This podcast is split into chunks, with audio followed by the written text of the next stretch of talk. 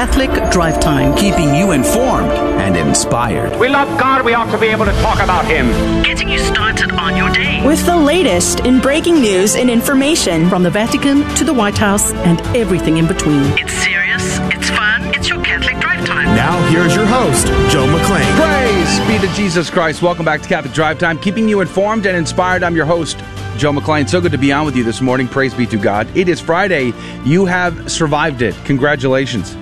You've made it through the week by the grace of God. We're going to have a great show lined up for you today. Catholic Joe Biden, President of the United States, calls for government wide response to Texas law. Nancy Pelosi, too, says it's a catastrophe that the babies uh, might not be aborted in the state of Texas. Another Catholic, kind of a breaking story there.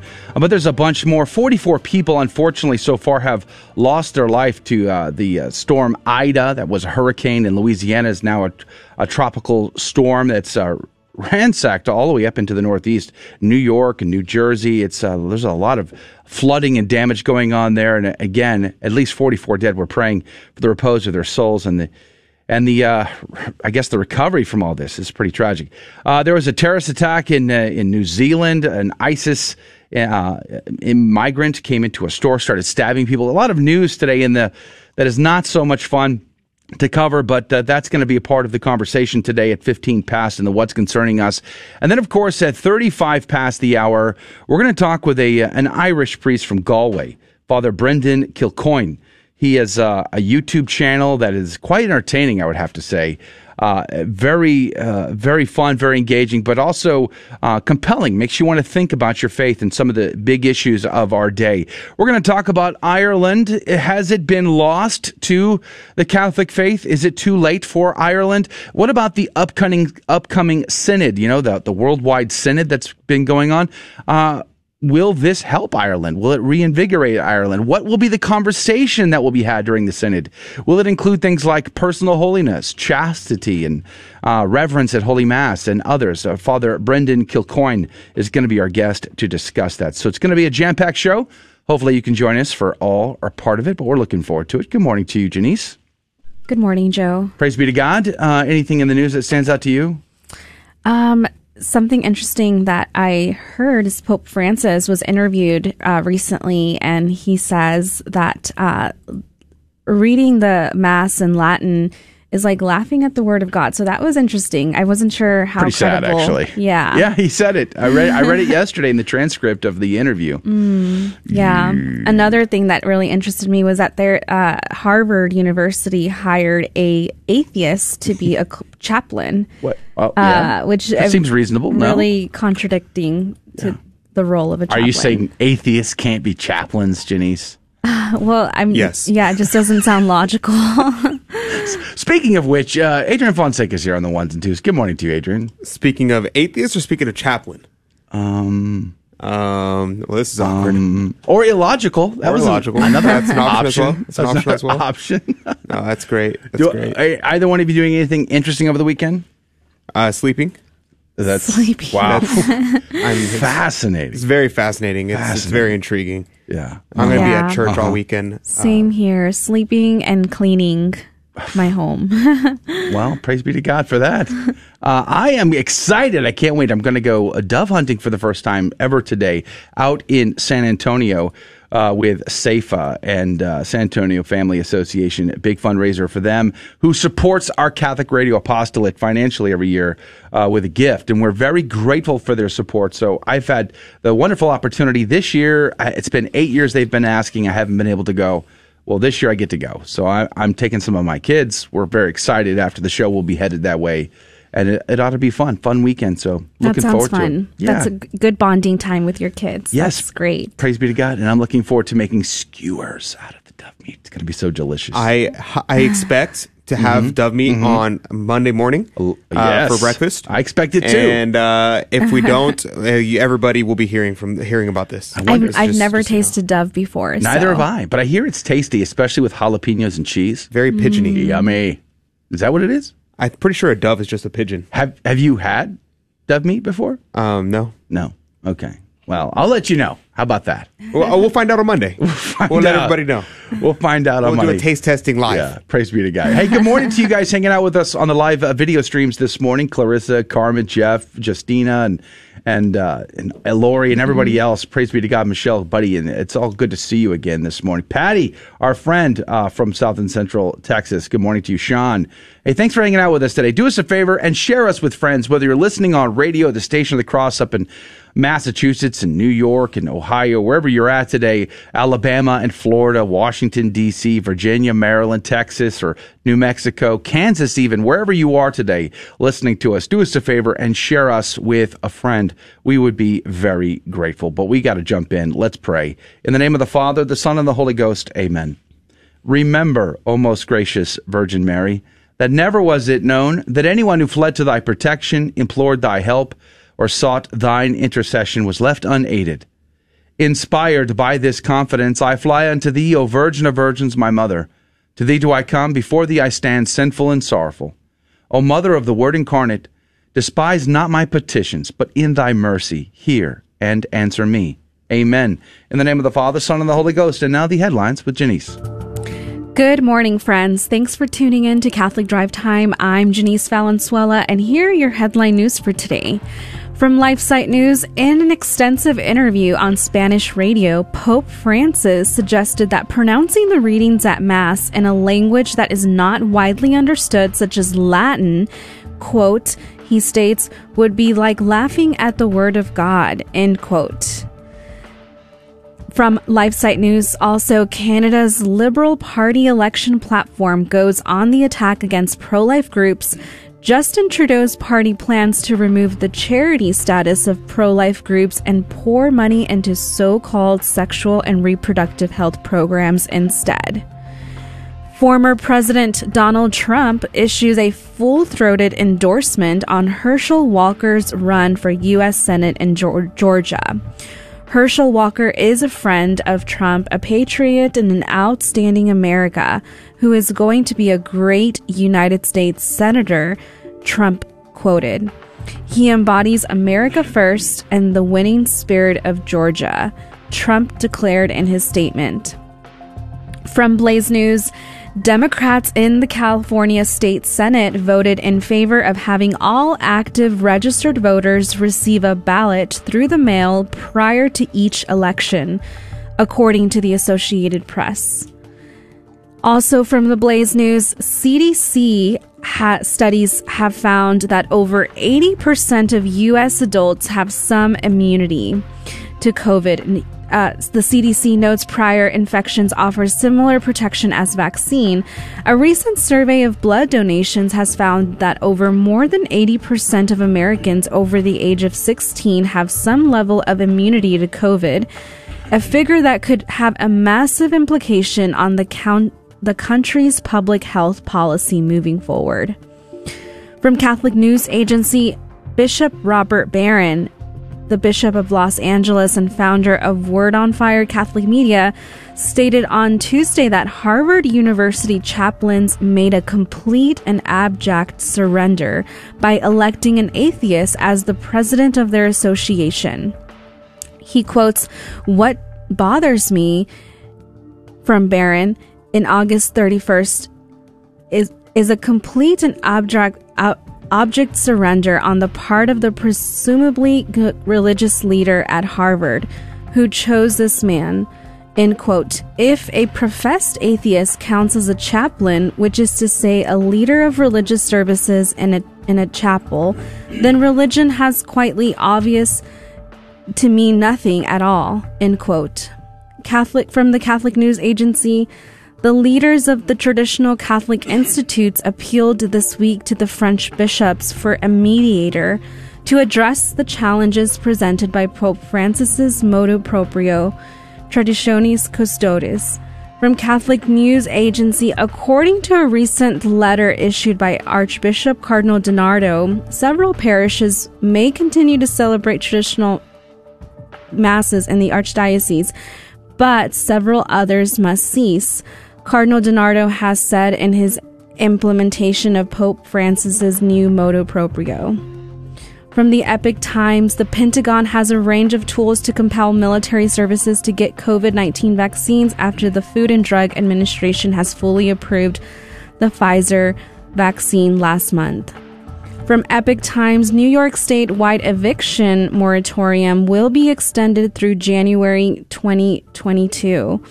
Governor Kathy Hochul office announced on Thursday, and a group of 100 landlords in California gathered in front of the New York governor governor's office to protest the eviction moratorium imposed by the CDC. The landlords quoted, "Everything is becoming very communist." They are troubled about the moratorium extension. The World Health Organization is urging countries to hold off on giving COVID 19 booster shots through September so that poorer nations can provide citizens with their first dose of the vaccine. And those are your headline news for this morning. God love you and have a blessed Friday. The saint of the day is Pope Saint Gregory the Great, one of my favorite popes. He was born in 540 AD at the in Rome, Italy and he was the son of Gordianus, a Roman regionarius, and Saint Sylvia of Rome. He was a nephew of Saint Emiliana and Saint Tarsila, and a descendant of Pope Saint Felix III. He was educated by the finest teachers in Rome, Italy. He was prefect of Rome for a year, then he sold all his possessions, turned his home into a Benedictine monastery, and used his money to build six monasteries in Sicily and one in Rome. He became a Benedictine monk, and upon seeing English children being sold in the Roman Forum, he became a missionary to the English. He was elected the 64th Pope by unanimous uh, acclamation on the 3rd of September 590 and the first monk to be chosen. He sent St. Augustine of Canterbury and a company of monks to evangelize England and other missionaries to France, Spain, and Africa. He collected the melodies and plain chants so associated with him that they are now known as Gregorian chants. He also composed the Gregorian calendar, which is the calendar that we use today, and before it was the Julian calendar. One of the, he was one of the four great doctors of the Latin Church, and he wrote seminal works on the Mass and Divine Office, and several of them dictated to his secretary, Saint Peter the Deacon. He died on the 12th of March 604 at Rome, Italy, of natural causes.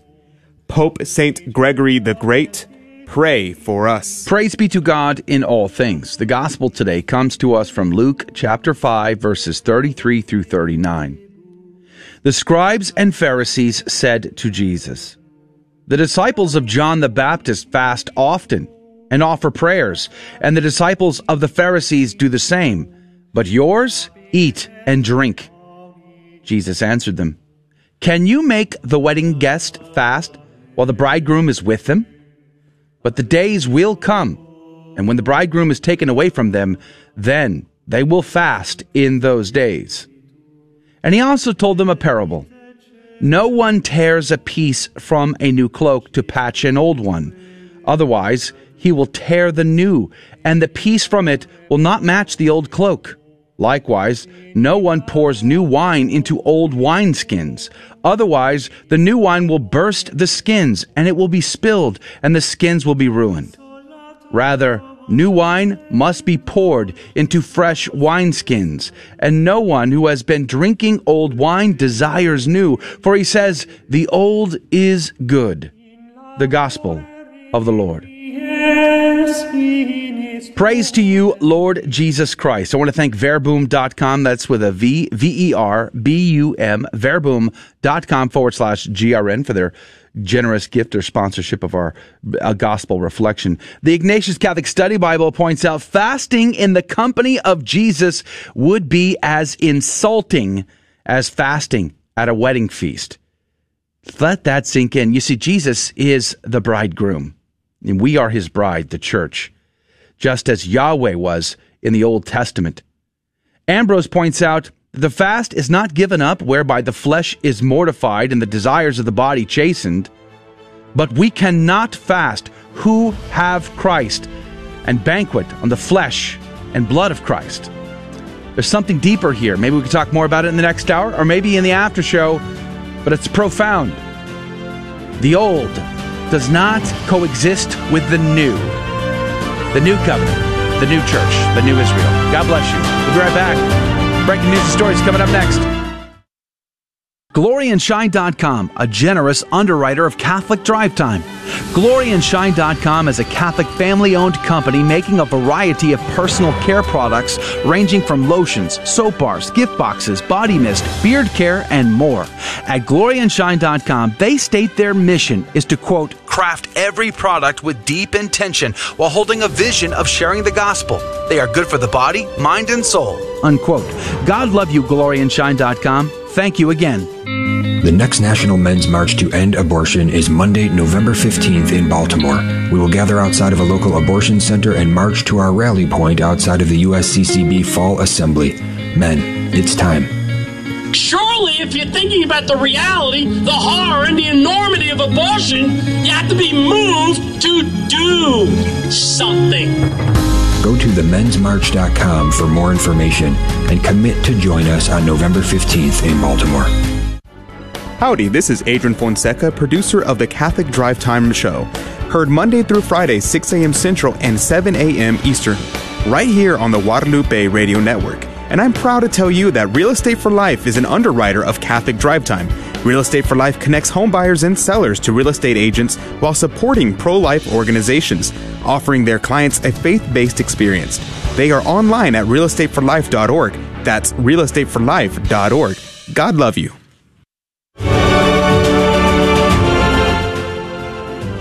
Praise be to Jesus Christ. Welcome back to Catholic Drive Time, keeping you informed and inspired. I'm your host, Joe McClain. It is great to be on with you. Praise God.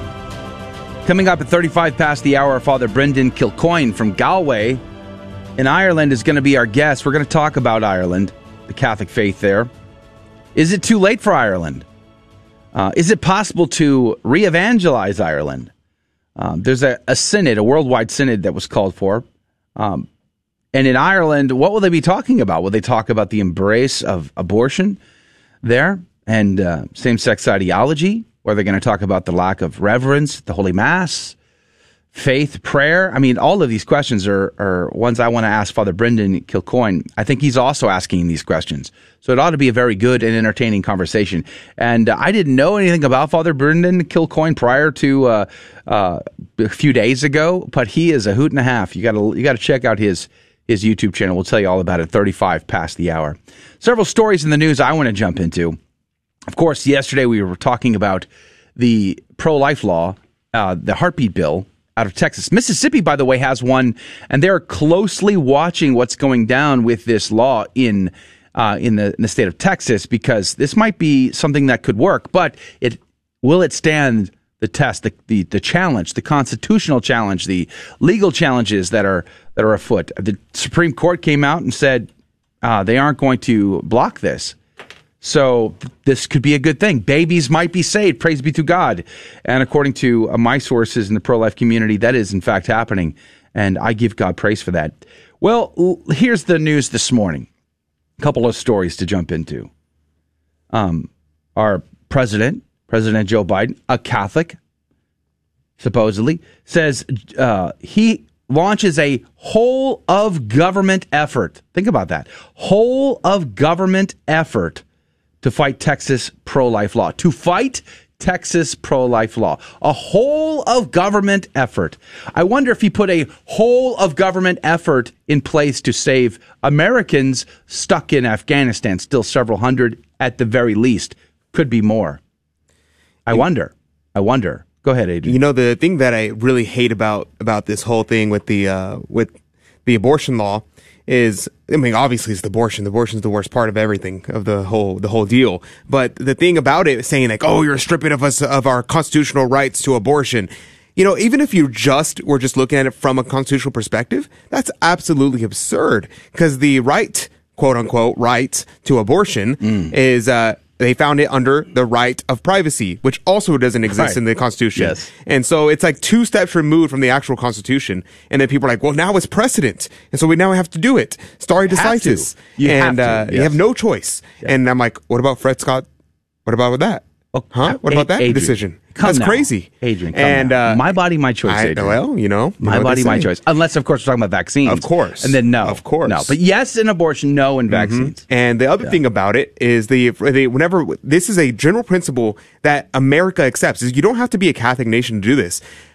Uh, Saint Thomas Aquinas talks about, and which it comes from Aristotle, which comes from Plato, an unjust law is no law at all. And so, even if there is a un, a unjust law that's implemented at the highest court of the law, they are not bound to retain that law just because it has precedent. Just because it was decided Right. by someone in the past Right. does not mean we have to continue doing it. Yeah. that is nonsensical. I mean, we should come to logical conclusions. I mean, they used to teach that in higher education. It seems to be a long lost art these days. Let me read just a little bit of this uh, article from Breitbart on uh, with this headline: Joe Biden launches whole of government effort to fight Texas pro life law. President Biden announced a whole of government effort on Thursday to fight the latest Texas ban on abortion, aborting a child who has a heartbeat to aborting a child who has a heartbeat. Quote, I am directing the council and the office of the White House counsel to launch a whole of government effort to respond to this decision, unquote, Biden wrote in a statement sent to reporters. In his statement, Biden proposed using the Department of Health and Human Services and the Justice Department to challenge the Texas law and ensure women's access to abortions. Hmm. The president criticized the Supreme Court for choosing not to rule immediately to block the Texas law, calling it, quote, an unprecedented assault on women's constitutional rights, unquote. Quote, rather than use its supreme authority to ensure justice could be fairly sought, the highest court of our land will allow millions of women in Texas in need of critical reproductive care to suffer while courts sh- uh, sift through procedural complexities, unquote, uh, President Biden said. The Supreme Court uh, voted 5 4 to deny an emergency request for an injunction on enforcing the ban, as challenges to the new law make their way through the lower court system. Now, here's what uh, I found fascinating about this. Now, if I wanted to be fair, if I wanted to, you know, to give the benefit of the doubt to President Joe Biden, a professed Catholic, who has said he is privately uh, against abortion, but publicly he can't be. Look, let's just go with that for a sec. Adrian. Um, you're privately against abortion, but you're publicly, you, you have to maintain sort of an open posture, supposedly. Does that sound like somebody who would then enact? If I were that, if I were in that category, would that, would I put my whole effort, my whole gusto, the whole of government effort, bring federal government to bear to oppose uh, Texas in this effort? Does, does it, explain that. to- How can you be privately against abortion and then decide to go all out? That would that's a that's a contradiction.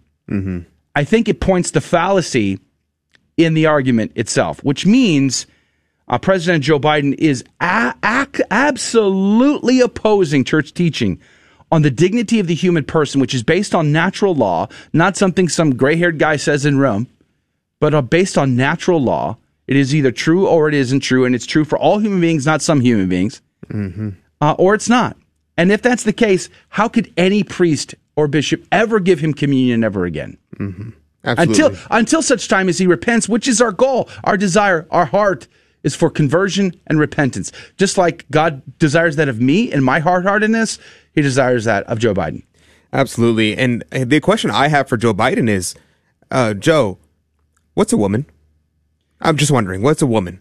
because oh, hold he's, on, I'll look it up. New York- New York Times. Absolutely. Well, we got to look at dictionary.com. You know, they're constantly changing their. Wikipedia, changing can I their go to. Wikipedia? Is that Uh, yeah, they acceptable? change about as much as the dictionary.com does. Hmm. Uh, so the like the whole like this is it's ridiculous because in the same breath you have the transgender movement moving uh, parallel with the feminist movement and parallel with the abortion uh, movement. And all these things are happening side by side. And to say this is an attack on women rights, this is an attack on the reproductive rights of women. Um, I thought I thought men could give birth. What happened to that argument? Well, I thought you said that men could have What are you have children about? But now all of a sudden, okay, now that it suits us, we're going to switch over and say, oh no, only we're, we're talking about women rights now. Now we want the feminists on our side. Uh, but now the feminists and the transgenders and the LGBT activists are all infighting. It is absurd. There is no, what is it? Mm-hmm. Yeah. Uh, scripture says, our Lord says, a house divided amongst himself cannot stand. Yeah. It's as ridiculous. It's what we're seeing. We're seeing the demons are having uh, Having a infighting within day. themselves. They're also having a field day. Yeah, absolutely, absolutely. Well, we see it. We see the Well, face of the devil. My friend literally texted me, was freaking out because she's very pro-abortion, and I asked her, and she was going through this whole diatribe, and I literally asked her, "So it's okay to kill babies that you don't want?" And she said, "Quote, yup." Like that's it. Yep. Let's let that sink in. Yup. No argument. Wow. No, no, it's not a child. It's not a baby. No, they straight up said, "Yup." That's it's what it Wow. is. We're allowed to kill him. I saw a funny um, uh, t- uh, tweet uh, yesterday that said, uh, and I can't remember exactly, but it was a, a, a really awesome conservative um, spokesperson. They said, um, choosing to not have a child after uh, consenting to the act, the sexual act of sex with another person, um, is like saying, I, I'm not choosing to digest uh, my burrito after I've chosen to massively have a, a large meal. So, like choosing not to go to the restroom after you know that you just ate a large meal Right. is like not consenting to have a child after you consented to have sex. And I really love that because it's very logical. You know, Mm. you eat, your body naturally digests the food. It's just biology, it's biological. You're saying organs fact. have a have a purpose? Are you trying to say? Are Yeah. you trying to tell me our organs have a purpose? Yes, our Oh organs, everything has Denise. a purpose. Our Calm now. our biology You is and your very teleology. simple. yes, our biology is very simple, Wow. and so you know to not desire or not to not know that a child is the product or the Right. of sex, then why would you consent to it? Well, it's interesting. Adrian and I just had a conversation uh, with uh, Robert Reilly uh, about his book "Making Gay Okay," which is coming out when Monday. Okay, so on Monday we're going to play that interview, and this is the exact point he makes, Janice. He talks about this very, very point: how people rationalize in their mind, they they they separate reality and they create uh, an unreality, and they'll say, "Well, yes, of course, your your your intestines are to digest food, Janice, but college you is that has nothing to do with your reproductive organs. They can do whatever they want. It's completely fine." I mean, it's it's it's illogical, it's absurd, and it lacks rationalism, and yet they seem to be okay with that. It's bizarre. Speaking of which, uh, Nancy Pelosi, another uh, you know acclaimed Alleged Catholic, Catholic. alleged Catholic, says this. Uh, this is another headline out of Breitbart. She says Texas law saves most unborn from abortion that is a catastrophe. She calls this law a catastrophe. The fact that babies might survive this is a catastrophe.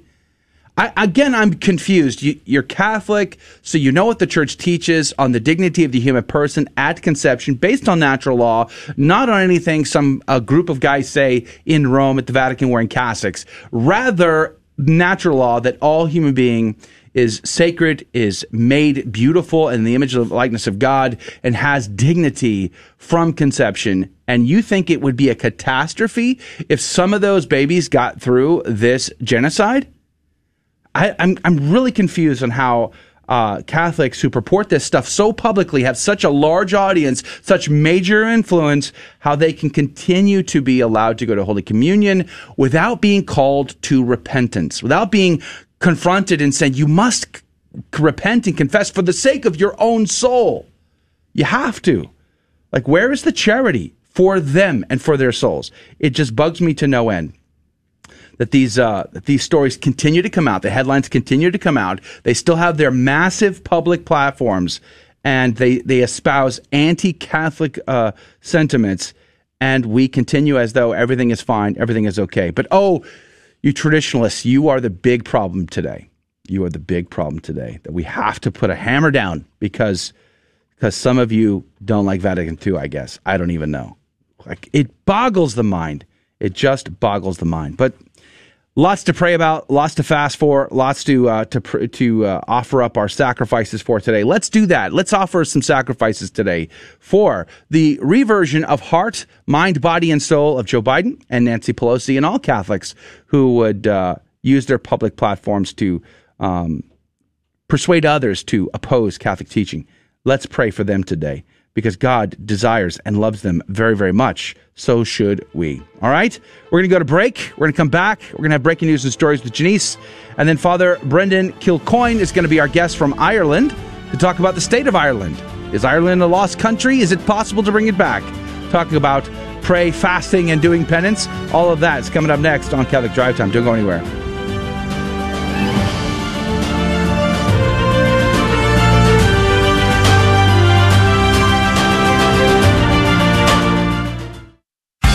Atheists sometimes attack religion by saying it's a crutch for the weak minded.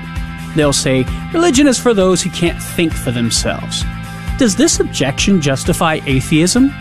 The answer is no, and here's some reasons why. First, the objection is not an argument against theism, it's merely an assertion. Someone's use of religion as a crutch says nothing whether or not God exists. Second, what's wrong with using a crutch if one is deficient? If you break your leg, using a crutch is actually the smart thing to do. As fallen human beings, our intellects are weakened. Consequently, it's not unreasonable to acknowledge we need help from God in our journey back to Him. So, a believer's appeal to religion for direction in life is not a sign of intellectual weakness. It's actually the intelligent thing to do. That is, if the religion is true. I'm Karlo Broussard with a ready reason for Catholic Answers, Catholic.com. Howdy, this is Adrian Fonseca, producer of the Catholic Drive Time Show. Heard Monday through Friday, 6 a.m. Central and 7 a.m. Eastern, right here on the Guadalupe Radio Network. And I'm proud to tell you that Real Estate for Life is an underwriter of Catholic Drive Time. Real Estate for Life connects home buyers and sellers to real estate agents while supporting pro life organizations, offering their clients a faith based experience. They are online at realestateforlife.org. That's realestateforlife.org. God love you. Welcome back to Catholic Drive Time, friends. I'm Janice Valenzuela, and here are your headline news for today. From National Catholic Register, in wake of Texas abortion law ruling, three pro life doctors urge Supreme Court to reconsider viability standards. Also, COVID-19 pandemic has exposed a great need for delivering care based on conscience and compassion. The pandemic has shed a light on our, our overuse of medical technology, resource scarcity, and limited access on an epidemic of loneliness, the use of euphemisms like medical aid and dying, and a growing inability within our culture to deal with suffering. From National Catholic Register, a historically African American parish in Denver, Colorado, was robbed this Monday night on a number of for a number of valuables, most notably the tabernacle and several consecrated hosts were stolen from the parish overnight. Father Joseph Cow, the church's pastor, said he had no idea who could have carried out the robbery, which took place this past Monday. This is the first break in the church has ever had, he said. From National Catholic Register, David divided Supreme Court rejects challenges of Texas pro-life law. The High Court 5 to 4 issued an order late Wednesday night not to block enactments of the Heartbeat Act, which went into effect the same day. From Vatican News, the bishops of the United States encourage American Catholics to take part in the month long season of creation by responsibly forming their ecological conscience. Also from the Vatican News, Catholic Social Services from Australia expresses concern over disability support in the church. A statement released by Catholic Social Services from Australia expresses concern that National Disability Insurance scheme will not deliver the, level of support that clients and providers need. From Vatican News, Pope Francis greets members of a Catholic association that offers shelter and assistance for mothers and children in difficulty. Marking the 30th anniversary of the Arch Foundation, an organization that accompanies and supports vulnerable children and families, Pope Francis thanked the founder and staff for their work to, to free mothers and children from bond of violence and mistreatment. From VOA News, Americans will likely have to get a third shot of the Pfizer and Moderna vaccines. Dr. An- Anthony Fauci said on Thursday at a White House press briefing, he quotes, I must say from my own experience as a media- immunologist, I would not at all be surprised that the adequate full regime of vaccination will likely be three doses. End quote. Fauci, who is the director of the National Institute of Allergy and Infectious Diseases, told reporters he said the Food and Drug Administration and the Centers for Disease would make the final decision. From Crux Now, ex Cardinal McCarrick, now 91, is due in court for sexual assault case today.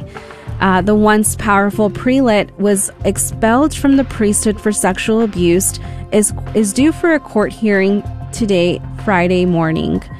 A doctor in northern Italy recently sent a letter to his bishop making an allegation that the mother superior of a convent and and their five other sisters are refusing to receive the COVID 19, calling them out as anti vaxxers. And lastly, from Church Militant, President Joe Biden stated any American who wants to come home will come home from Afghanistan. That was an une- this that was an unelected President Biden's promise to an Ameri- Americans and Afghan allies stuck in Afghanistan during the U.S. military pullout. Now, the United States has officially withdrawn from Afghanistan, but Americans have been left on the ground under Taliban control. United States Army Airborne Corps posted a picture of the last American soldier in Afghan as he boarded a plane during the night. And those are your headline news for this morning. God love you and have a blessed Friday. Praise be to God in all things. Father Brendan Kilcoyne is joining us right now via Zoom chat. He's got a YouTube channel called Immaculata Productions. Uh, and I highly recommend it. You should check it out, subscribe, and support if you can. But uh, Father Brendan, good morning to you. Thank you for joining us. A very good morning to you. Thank you for having me. Yeah, praise be to God. I've been binge watching some of your videos on your channel. I got to say, uh, very engaging, very entertaining too, especially uh, from an American perspective. Uh, but also, uh, uh, you know, I found uh, some really interesting conversation going on there. And I wanted to ask you about Ireland. You know, from the outside looking in, a lot of us are asking the question: Is it possible Ireland is lost to the faith? What say you, Father Brendan Kilcoyne? I think the danger is real. Uh, but I think you have to see that in the context of Western Europe generally. It's a frightening prospect. You're quite right to point it out. Uh, North Africa was once Catholic, hasn't been Catholic for a thousand years. Um, so you're, the, the church is indefectible, but not in any one place. Um, as back in the 60s, uh, something like 95% of Irish people um, defined themselves as, as, as Catholic in census uh, returns. Uh, that hasn't declined to nothing. That's down to the 70s the, in the last census in 2016. But the practice rate is way down. And uh, the atheist uh, organizations here, and it's the only point on which I have any sympathy with them, they do actually have a point, are asking that more detailed questions be asked so that we can see the full truth of the situation in Ireland. And you know, I think that might be healthy because our understanding is that our practice rates are down into the 30s. I mean, 30%, 30 to 40%, down to the 30s in the good areas in the country, in the in the, the smaller, smaller or middling towns.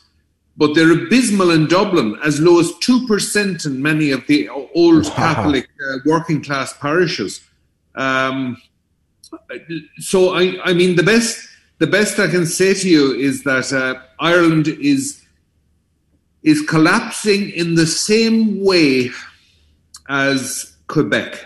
Yeah, I was going to bring up Quebec because that sounds exactly the kind of incredible reversal. They were up as uh, a 90 some odd percent just 100 years ago and down to the same abysmal numbers. Uh, we're seeing it also in the United States. Uh, in the last 50 years, according to the stats held over at the uh, Georgetown University website for CARA, you know, in the last 50 years, the numbers are abysmal. No, the baptisms are for children are way down.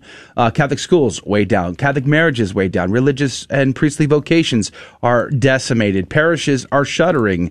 This is the common um, story all across our country for sure. But I think with Ireland, there's a senti- there's a certain romantic sentiment attached because didn't St. Patrick promise that Ireland would never lose the faith?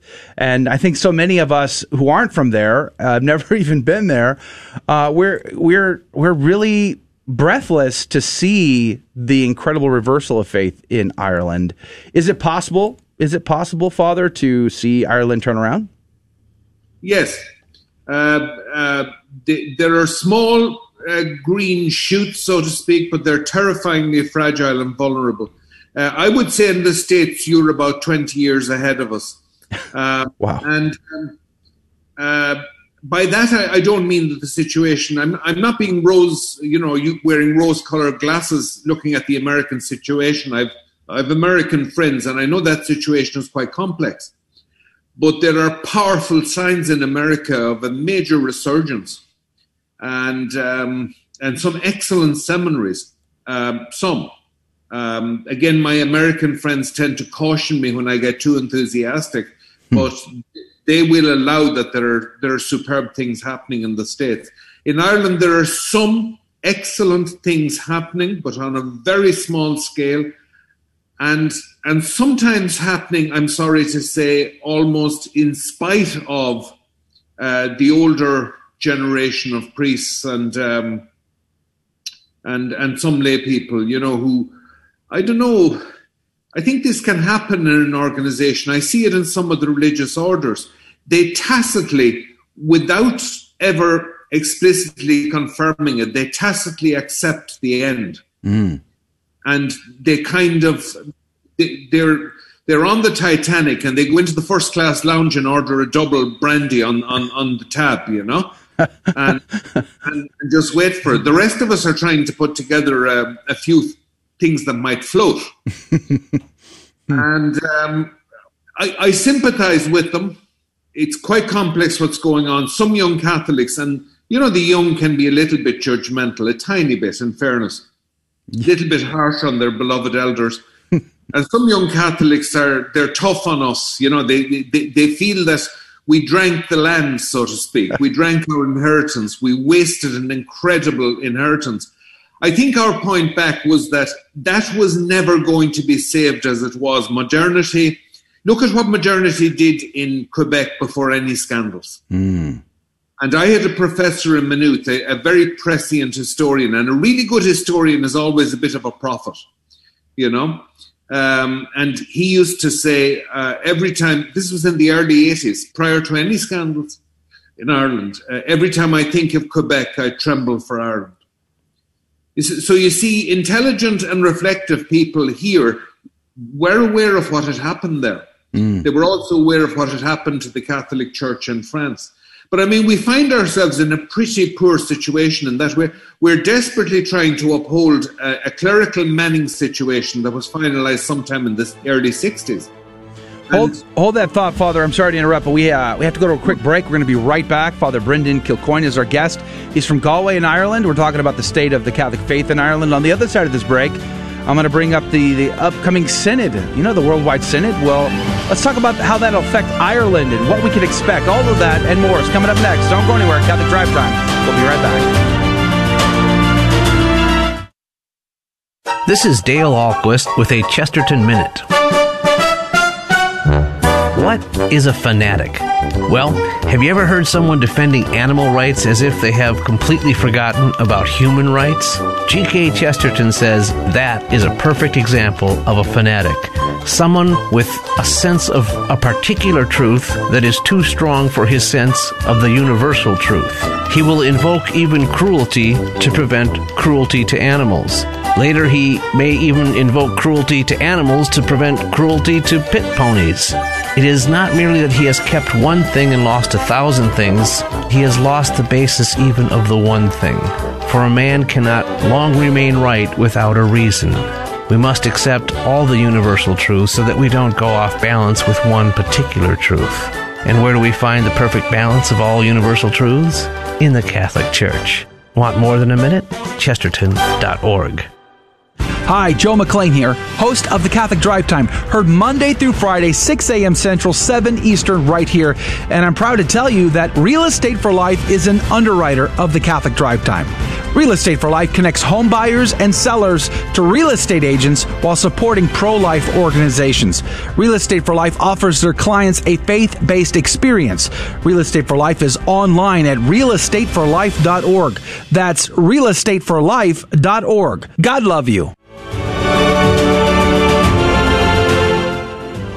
Praise be to Jesus. Welcome back to Catholic Drive Time, keeping you informed and inspired. I'm your host, Joe McClain. So good to be on with you. Father Brendan Kilcoyne is our guest. He's a priest in Galway, and we're talking about Ireland. And, uh, you know, I loved what you said a minute ago, Father, about the young being a little bit cruel to the old. I mean, I have to deal with this every day with my my teammates here. I, am by far the oldest man in the room, but uh, I have uh, no idea what you mean. Yeah, uh huh, uh huh. Um, praise be to God for it, though. You know, uh, I in the minds of the young Irish, though, uh, have they? I guess I just still under, want to understand. Do you think that they have really lost their patrimony? Have they become so divorced to their cultural roots uh, as Catholics that it would take a complete new evangelization effort to bring them in or bring them back to the church? Or are we talking about the re evangelization?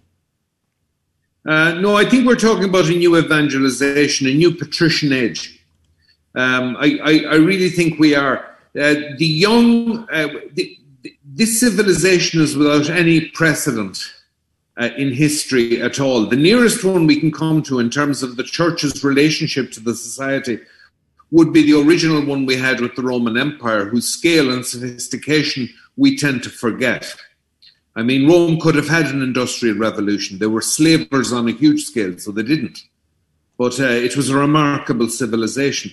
And we're dealing with that. And, and Christendom is over, by which I mean that the core bearing wall assumptions, you know, the foundational assumptions, a lot of those, a lot of those are, are being rapidly eroded. So you, you do have this um, sort of, you have the, the cold leftovers of the Christian banquet. Okay, society is feeding still off it and will for a while. But we tend to forget that a lot of the values in our modern democratic society come from the Judeo Christian tradition. And once you take that away and you eradicate it, uh, there's very little of a foundation left in social psychological terms for the rhetoric that we're engaging in democratically. So this is really quite urgent. It is absolutely crucial uh, that the church start, however weak it is in Ireland, it must start to engage with the culture at the at the coalface and the a, a certain anti-intellectualism that was always present in Irish Catholicism is now we're really paying for that now. We have plenty of bright people, but they're simply not used to engaging with society at that level. The new evangelization will be intellectual. Well, it'll be first of all spiritual and and pious, but it'll also it, it will have to be intellectual and cultural if we're to in, engage with this culture. Young Irish girls now, if you're listening to them talk, they sound like Americans. Mm.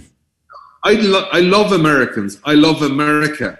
But a girl in the west of Ireland is not an American. Hmm. So what has happened there? And what has happened is that television. I heard Italians talk about this 30 years ago when I was studying in Rome. It, television has flattened the culture, mm. and we've ended up with, and, and, sad to say, we're not always importing the greatest things, and there are so many great and beautiful things in America. Um, we're not always importing the best, you know? Amen, Father. Um, uh, Father, you know, this goes right back into the spirituality of young people today and all across the world. What we're seeing is that there are more and more people wanting to go and are feeling as though their culture has been stripped from them. That's why I believe we're seeing this rise of the Black Lives Matter movement. That's why we're seeing all these like Latinx and all these different things. They're where they're searching for identities that was once found in the Catholic faith, and every country had their own expression of that culture that was there and I was seeing uh, things going on in Ireland during the lockdowns, like the mass rock movement and the and the Rosary on the Coast movement over in Ireland, and these kind of things that are bringing back these cultural things that happened in the past, and being oppressed, being subjected is a great for wanting uh, for our young people to feel like they need to rebel against something. There's something to fight for. When things are easy, we we don't want to do any much, do much. But when things get hard, that's whenever you find people, young people, wanting to stand up and and do something heroic, do something amazing. To be one of the people that we see in the in the stories and legends of the saints and the hagiographies. Uh, do you see that happening today, especially with the the mass rocks movement and the Rosary on the Coast?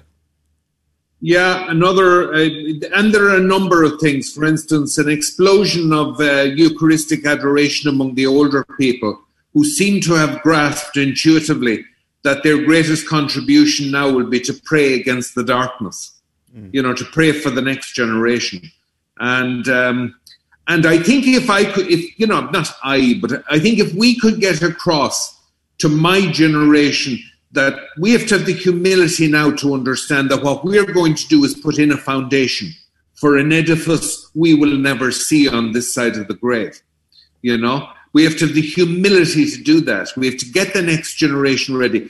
The next generation of Irish Catholics are there. They're very aware of the states, um, very aware of places like Steubenville and Denver and, and the Augustine Institute and all the good things that are happening there. But they're equally aware, and there, there may be only, you know, I would say maybe I don't know one to three thousand in the in the country, but but what they what they have to do, and they know this, and their American friends are telling them this, they must make something that is authentically Irish. Yeah. And and um, I mean the CF, the Friars of the Renewal are here, and I've heard them say this. I've heard Focus say this, and Focus, by the way, are doing fantastic work in University College Dublin, which which was you know a spiritual Sahara I mean, uh, we're all a bit nonplussed by their success there. So it's not impossible, but it's a hard mission. I won't deny it to you. And folk, I think Focus would tell you the same anyway, that it has it has been hard for them. Let's turn we to. Have, the, I'm sorry, Father. Go ahead. Again. We have to start again. Well, I want to turn to the Synod. We have about uh, five minutes left in our conversation with Father Brendan yeah. Kilcoyne from Galway. I want to turn to the upcoming Synod. You know, it, we, we've had this uh, uh, seemingly um, I don't know, incredible approach to embrace the world where where the world is kind of thing going on. And I wonder what the fruits are of that. And so we have a synod coming up, and you've had some great comments on this. How are you feeling uh, about the synod that'll take place in Ireland? Apprehensive and excited. Excited because synodality is a part of the church's history from the most ancient times. Um, so the, this is healthy and there's nothing wrong with it. But apprehensive because I'm afraid it could just prove to be a stamping ground for a whole load of stuff that we've been hearing for years and it has brought us no good. Um, so we'll hear rehashed again the issue of women priests. I, I would imagine all the successive popes have, have given definitive rulings on it. We'll hear a whole load of stuff that, that really, really is going nowhere. Um, what I want dealt with, what, what, I would like to see is a council of war, hmm. a meeting of general staff with the officers, NCOs, and people on the ground. Um, I, I, I, like we need to we need to address absolutely core issues that aren't exclusively Irish. Is the parish structure fit for purpose in the face of a scattered, highly mobile Catholic population which is now a small minority in its own country? Are the religious orders? Is the monastic model? Uh, I'm reminding you of Rod Dreher. Is that does that have potential all over again? Because for the first 500 years or so of its existence, the Irish Church was heavily organised around monasteries. I, am just raising these. These are, I, I, mean, the question of preaching, for example, has to be dealt with. The, the average standard of preaching is is beige to magnolia. I mean, it's, it's, it's absolutely uninspiring. It's like a glass of warm water. Yeah. You know, um, it, it's not even offensive. Offensive would be interesting. um, so, I mean, we have to tackle these things. I, look, I, I, don't mean any offense to those of my fellow priests who are, who are, doing a great job at preaching, but most priests will tell you it's a problem across the board. Um, like we, we have to get moving on things like um, uh, Catholic debating, Catholic film, Catholic music. We have to improve our liturgies. Um, th- this whole thing, you know, with the with the traditional rite, I would make every seminarian learn I, I, would make every seminarian learn the TLM with a china plate under each arm as they used to. Hmm. Amen. Okay? Wow. Amen, Father. no, and then and then let them learn how to say the Novus Ordo properly as the council envisaged. You know, the reason the Novus Ordo can often be such a poor experience is that the, there was no proper transition. So the T, I, I, I think the extraordinary form the, the rediscovery of that is no accident. It's like the adoration. Mm. The extraordinary form is it is it is so incredibly spiritual. Well, let me let me just comment on that real quick because I want to get your response before we have to say goodbye, which is going to be happening fast now. You know, prior to Traditionis Custodes, we're seeing a massive trend upwards of young, vibrant families and young people uh, flocking to the traditional form of the church, traditional form of piety, and and the liturgy. And this feels like a heavy boot now. It seems weird. We want the young to embrace, and they were, and now this. What say you, Father Brendan Kilcoyne? Okay, I, I, I, would say there's a bit of blame on both sides because certainly, I mean, you know, no disrespect to the young, but uh, they can tend to. Um, you got 60 seconds. Yeah, they just put their heads down and run at things. And there was some talk against Vatican II. On the other hand, the Pope is, is kind of a bit in this case like a, an Irish father of a previous generation. Uh, rather than give us a hug, he has taken off his belt to us. Um, yeah. We don't feel the love. like we should put that on a t-shirt. Rather than a hug we got the belt. That's some good irish love right there. Praise be to god. Well uh, we're just about out of time here. Father brendan kilcoyne has been our guest. Immaculata productions is his youtube channel. Check it out. Uh, he's got a lot of commentary there. Uh, he's got a lot of homilies and, and all the rest. Father would you give us your priestly blessing?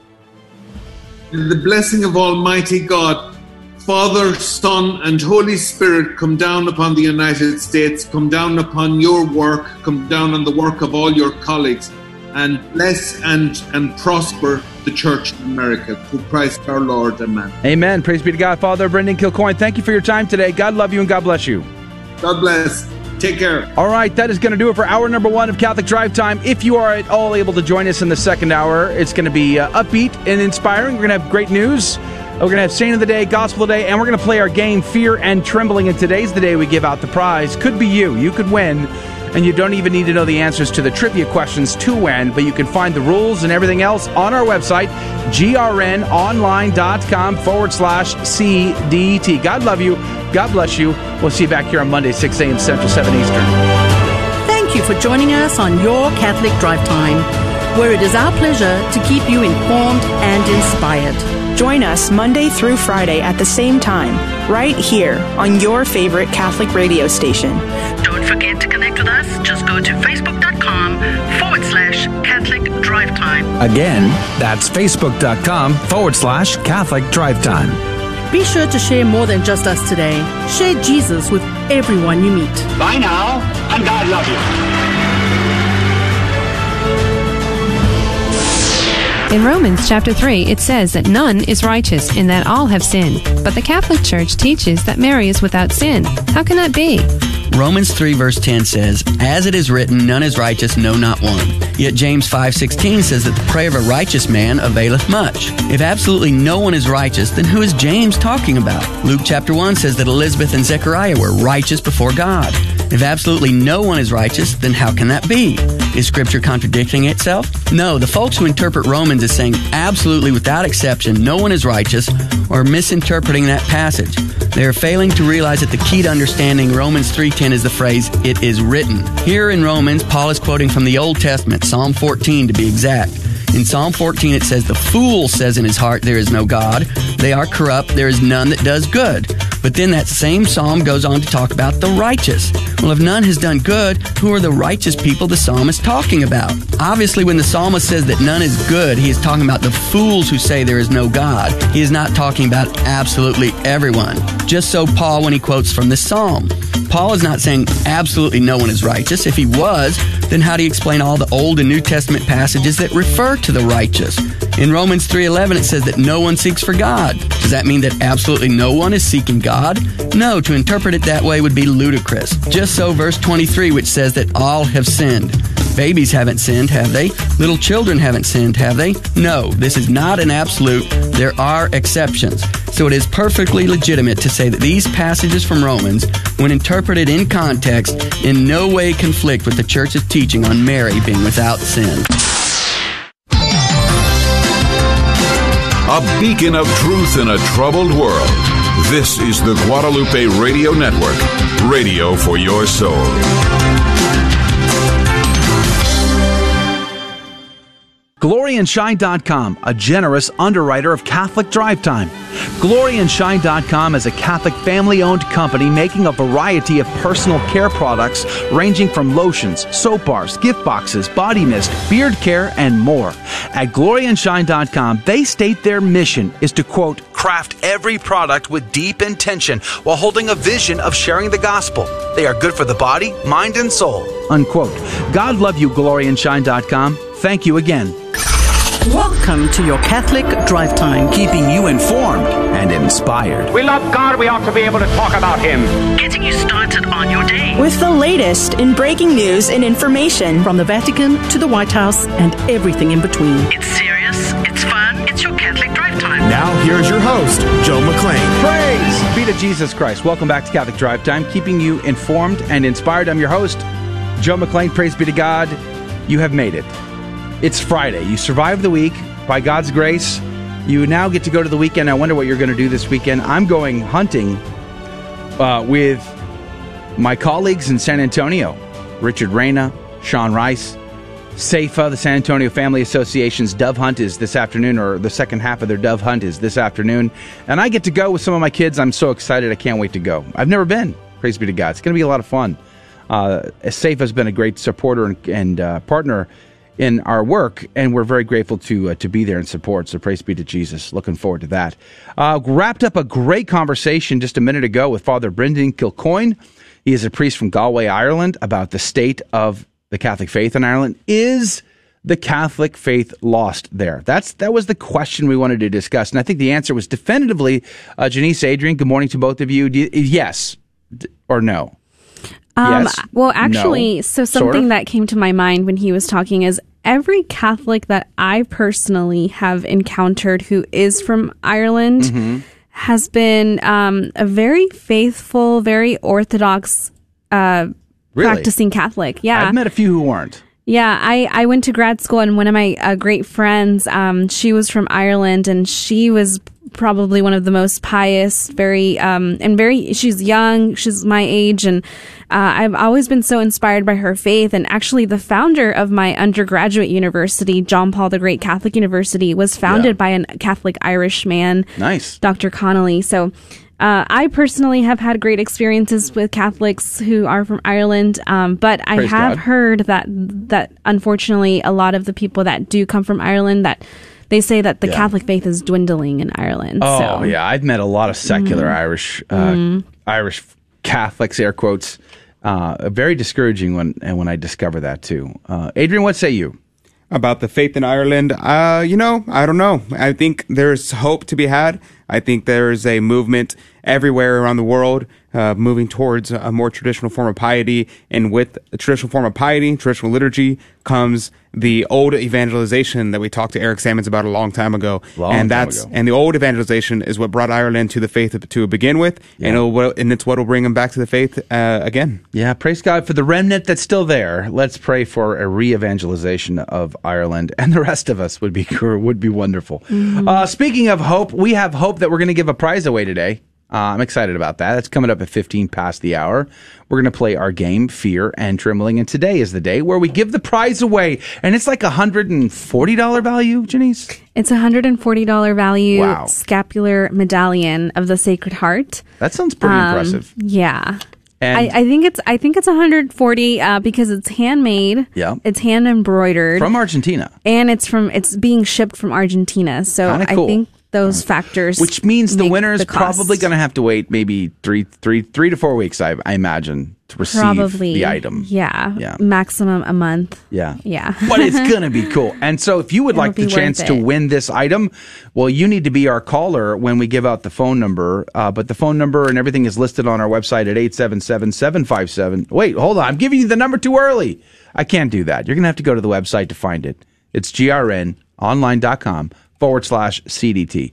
grnonline.com forward slash CDT. All right, let's pray. Let's jump in. We've got news, saint of the day, gospel, all that coming up next. In the name of the Father, Son, and the Holy Ghost. Amen. Remember, O most gracious Virgin Mary, that never was it known that anyone who fled to thy protection, implored thy help, or sought thine intercession was left unaided. Inspired by this confidence, I fly unto thee, O Virgin of Virgins, my mother. To thee do I come, before thee I stand sinful and sorrowful. O Mother of the Word incarnate, despise not my petitions, but in thy mercy hear and answer me. Amen. In the name of the Father, the Son, and the Holy Ghost. And now the good news with Janice Velasquez. Welcome back to Catholic Drive Time. I'm Janice Valenzuela. Yeah, sorry about that. It's fine. and here are your headline news for today. From Aleteia News, uh, Chef Jose Andres in New Orleans is uh, calling to feed locals after Hurricane Ida strikes. If there is a natural disaster, this kind hearted chef will provide sustenance for those in need.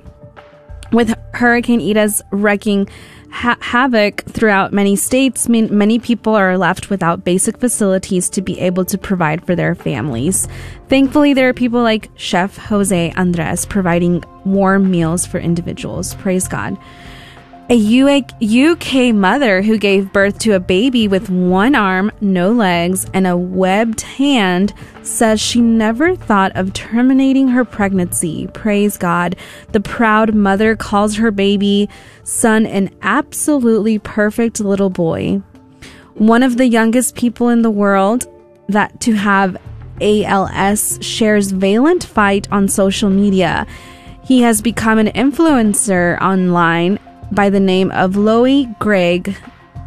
He has a disease is still making a difference despite his disease. More than 230,000 users follow and encourage Paulo Plomo on Facebook. Every every day he shares about his life and ends each post with his extraordinary motto, up with life. From Catholic News Agency, EWTN Global Catholic Radio now is available throughout Chicagoland. EWTN Global Catholic Radio has announced that 9 million more listeners in the Chicagoland area and beyond will have the ability to, to tune in to EWTN's radio life changing programs. Religious doctors and hospitals will not be forced to program gender transformations procedures after a federal court on Monday blocked the so called transgender mandate of the Biden administration.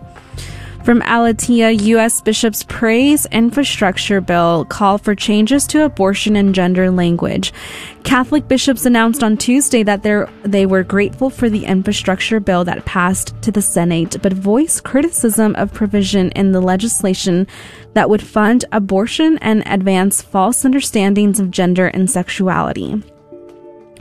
From Aleteia, Catholic congressman launches bipartisan bid for affordable insulin. According to a press release, the price of insulin in 2001 was around $30 per vial. Today, the price stands at $330, an increase that Fortenberry notes is 1,000% of more than what it was 10 years ago. This price hike has nothing to do with the chemistry or nothing to do with the product itself. Instead, Fortenberry blames layers of inflation and bureaucracy that have added unnecessary cost. Former Baptist pastor explains his conversion to Catholicism. John Thompson is a good humored, energetic Catholic, most anxious to share his faith with Christ with others. He speaks with a deep conviction and unwavering certainty as he declares the Catholic Church to be the one holy Catholic and Apostolic Church founded by Christ, and invites other Protestants to examine the Church's history and teachings. Praise God for his conversion. And those are your headline news for this morning. God love you and have a blessed Friday. The saint of the day is Pope Saint Gregory the Great, one of my absolute favorite saints. He was born in 550 in Rome, Italy, and was son of Gordianus, a Roman regionarius, and Saint Sylvia of Rome. He was a nephew of Saint Emiliana and Saint Tarsila, and was a descendant of Pope Saint Felix III. He was educated by the finest teachers in Rome and was prefect of Rome for a year. And then he sold all his possessions, turned his home into a Benedictine monastery, and used his money to build six more monasteries in Sicily and one in Rome. He became a Benedictine monk, and upon seeing the English children being sold in the Roman Forum, he became a missionary to England. He was elected the 64th Pope by unanimous acclamation on the 3rd of September 590 and was the first monk to be chosen. He sent St. Augustine of Canterbury and a company of monks to evangelize England and other missionaries to France, Spain, and Africa. He collected the melodies and plain chant so associated with him that they are now known as Gregorian chant and has pride of place in the liturgy in the church today. He also created the Gregorian calendar. Before this, we used the Julian calendar, which turned out to be inaccurate over a period of time, and today we still use the Gregorian calendar. He is one of the four great doctors of the Latin Church and wrote seminal works on the Mass and Divine Office, and several of them dictated to his secretary, St. Peter the Deacon. He died on the 12th of March 604 at Rome, Italy, of natural causes. Pope St. Gregory the Great, pray for us. Praise be to God in all things. The gospel today comes to us from Luke chapter 5, verses 33 through 39. The scribes and Pharisees said to Jesus, The disciples of John the Baptist fast often and pray, and the disciples of the Pharisees do the same, but yours eat and drink. Jesus answered them, Can you make the wedding guests fast while the bridegroom is with them? But the days will come, and when the bridegroom is taken away from them, then they will fast in those days. And he also told them a parable. No one tears a piece from a new cloak to patch an old one. Otherwise, he will tear the new, and the piece from it will not match the old cloak. Likewise, no one pours new wine into old wineskins. Otherwise, the new wine will burst the skins, and it will be spilled, and the skins will be ruined. Rather, new wine must be poured into fresh wineskins. And no one who has been drinking old wine desires new, for he says, The old is good. The gospel of the Lord. Praise to you, Lord Jesus Christ. Um, Saint Cyril of Alexandria had a lot to say on the passage today. Uh, for instance, he talked about the need for Christ, the need for Christ to fast. He says Christ needed not fasting for the perfecting of virtue, since as God he was free from every yoke of passion, nor again did his companions need fasting, but being made partakers of his grace without fasting, they were strengthened in all holy and godly living. For when Christ fasted for forty days, it was not to mortify his passions, but to manifest to carnal men the rule of abstinence. Uh, there's a lot more that could be said here, but Adrian, what did you find? Absolutely. I think one thing to point out is this idea. Okay, think about this. How often do you fast? How often do you pray? Think about that for a second. How often do you fast? How often do you pray? What happens here? Our Lord says that He says, quote, but the day will come, and when the bridegroom is taken away from them, then they will fast in those days. Well, we live in those days. What does that mean? That means we are to be fasting. We are to be fasting. So what is Sunday? Sunday is the Lord's day, right? So Sunday we are having a day of rest. So that is the day where the bridegroom is with us. And that is a day of feasting. That's why the church has set up for us these times of feasting and these times of fasting. Traditionally, actually, we are in the, the time of the Michaelmas uh, fast. And so the time uh, from, I believe it is uh, until Michaelmas, you have a period which is kind of like a mini Lent, which happens now.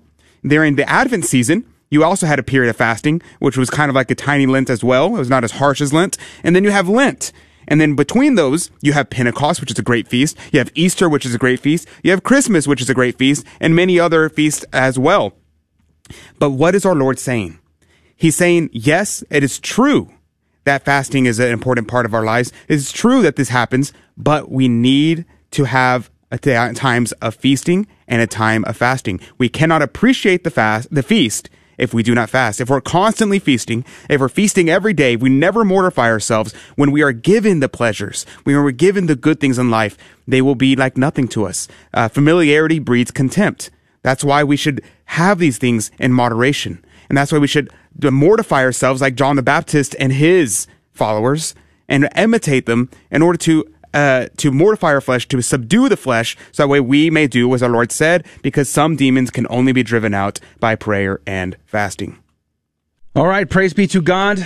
Prayer and fasting. Speaking about fasting, we have a guest speaker next Friday who's going to be discussing that topic. So make sure to tune in for next Friday's Yeah, amen. speaker. Amen. Praise be to God. All right, we're going to go to a break. We're going to come back. We're going to play Fear and Trembling, the Catholic Trivia Game Show, where prizes are at stake.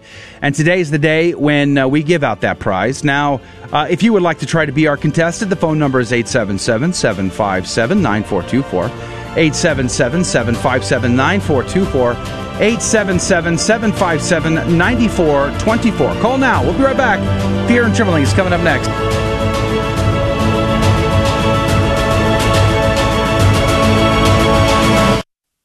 We all know children have a natural innocence and a sense of wonder. Yet our world is full of distractions that can pull families in the wrong direction. But with the help of God and a church family, your children can grow in the security of faith, hope, and love. Weekly Mass provides that critical faith foundation needed in life. So if your family hasn't been to Mass in a while, we'd like to invite you home. Discover more at CatholicsComeHome.org. Protestants like to use James 2 10 through 11 against the Catholic doctrine of mortal and venial sin. Because James says, whoever keeps the whole law but fails in one point has become guilty of all of it.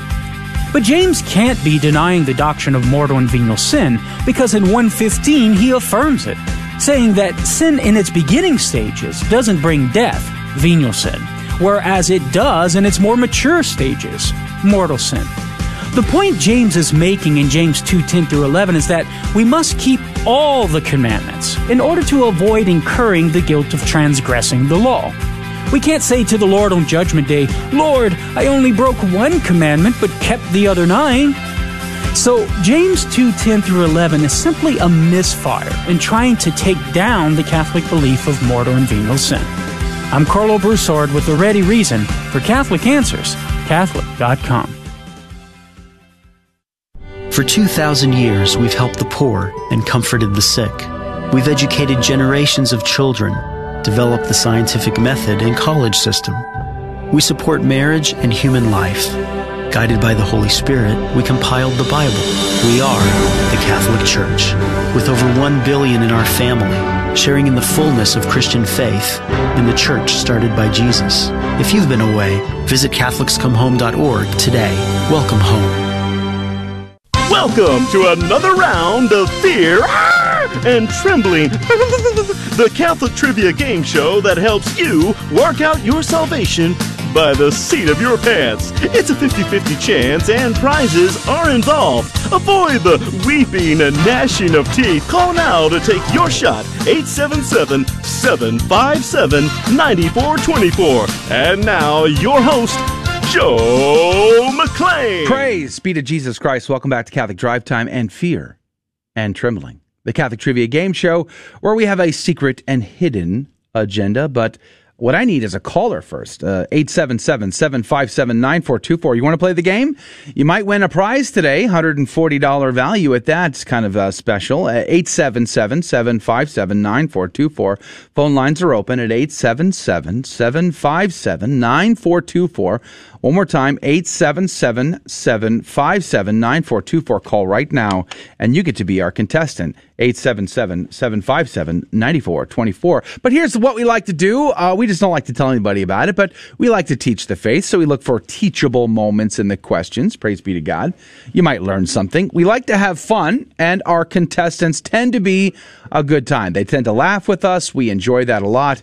And then, of course, we give out prizes, which makes it a winner for everybody involved. And Here's the kicker, though the caller does not need to know the answers to win our game. They could win without even knowing a single right answer. Isn't that cool?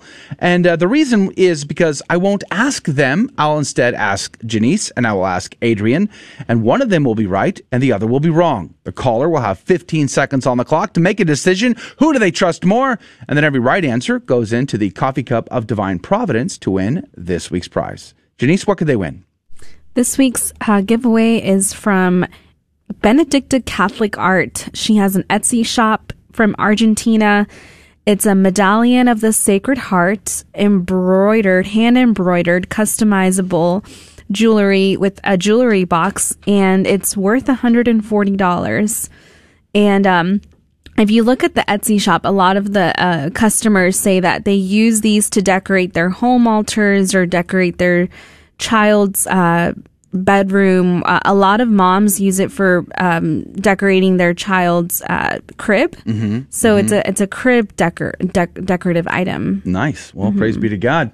Several people did call in. Uh, thank you for doing that. We're very grateful. If you don't make it onto the show today, though, try back Monday. We have a new prize, new opportunity, and uh, you can maybe possibly call in early on Monday. Phone number is listed on the website. But let's go to the phones. Uh, good morning to you, Chris. Thank you for calling into our program. Hey, good morning, Joe. How y'all doing this morning? Praise be to God. I am alive, and that counts. Hey, amen and, to that. And how are you, Chris? I'm doing good, sir. Just making the round this morning, dropping off all the kids at school. Nice. Praise be to God. So you guys, you're veterans. You you know all about the game, and you've had uh, two weeks exposure to Janice. Now, how tricky do you think Janice really is? Uh, you know what? I don't think Janice is very tricky. I No? think she's she's pretty good. She's pretty spot on. Oh, wow. Pretty spot on. Ouch. It sounds like the sweet music of sucking up to me. But okay, but let's uh Chris, let's see if we can't get you in the cup and who knows if it God's if it's God's will you get to win today. Are you ready to go, sir? Yes, sir. Whenever you are. Praise be to God. Janice, we will start with you as is our custom. Are you ready? Yes, I'm ready. Are you sure? Mhm. Yes, 100%. Are you sure? Yes. Okay. You ask me all the time. Yes, I'm ready. Janice, can you tell me what are the two sacraments of the dead? Mm, the sacraments of the dead. Sacraments of the dead. That would be anointing of the sick Mm-hmm. and reconciliation. Because those are like the last two that you would Hmm. receive before you die. Anointing of the sick and reconciliation, like confession. Yeah, confession. So Okay. Hmm. Because before you die, you Yeah, would I- want to confess can- yourself. I can and see that. I can receive see the that. anointing of the sick. Wow. Okay. Let's uh, let's just see what Adrian has to say here. Adrian, can you tell me what are the two sacraments of the dead? Mm-hmm. Yeah, that's that's pretty easy actually. That's Is it? Uh, yeah, that's baptism and penance, or you know, confession or reconciliation, whatever you want to call it. Wow. Baptism and This is- reconciliation. this one's tricky, Chris. This that's one's super tough. easy. I don't know what you're talking about. Uh huh. Okay, so let me let me summarize. Adrian says it's baptism and confession, whereas Janice think, seems to think it's the uh, anointing of the sick and confession. Fifteen seconds on the clock. Who is right? Who is wrong? Chris, what say you? Sacraments of the dead just makes it sound tricky. I, I'm, I'm just gonna have to go with Janice, though. I'm just gonna have to go with Janice. I. Oh man! I couldn't even If get out the only- argument. if Sure. only she was not so tricky. You- he said I, he, he thought I wasn't tricky. Did you see how quickly Adrian was on the buzzer button? I don't know what you mean. Mm-hmm. I have no idea what you mean. Mm-hmm. I- Awfully anxious there, brother. Adrian. I don't know. I don't know what you mean. Awfully anxious. Poor Chris. Uh, yeah. So baptism, what, what, baptism, Because it brings is- you I mean, to death to life. You are dead in sin. It's a and baptism question. brings you to new life. And penance also, whenever you commit a mortal sin, you are dead. Your soul is dead. You cannot merit. You are damned to hell. And penance brings you to new life. But what if you're already baptized? Well, the, it's, Then you're good. I think the trick here is in that when we say the sacraments of the dead, we we don't mean you're dying.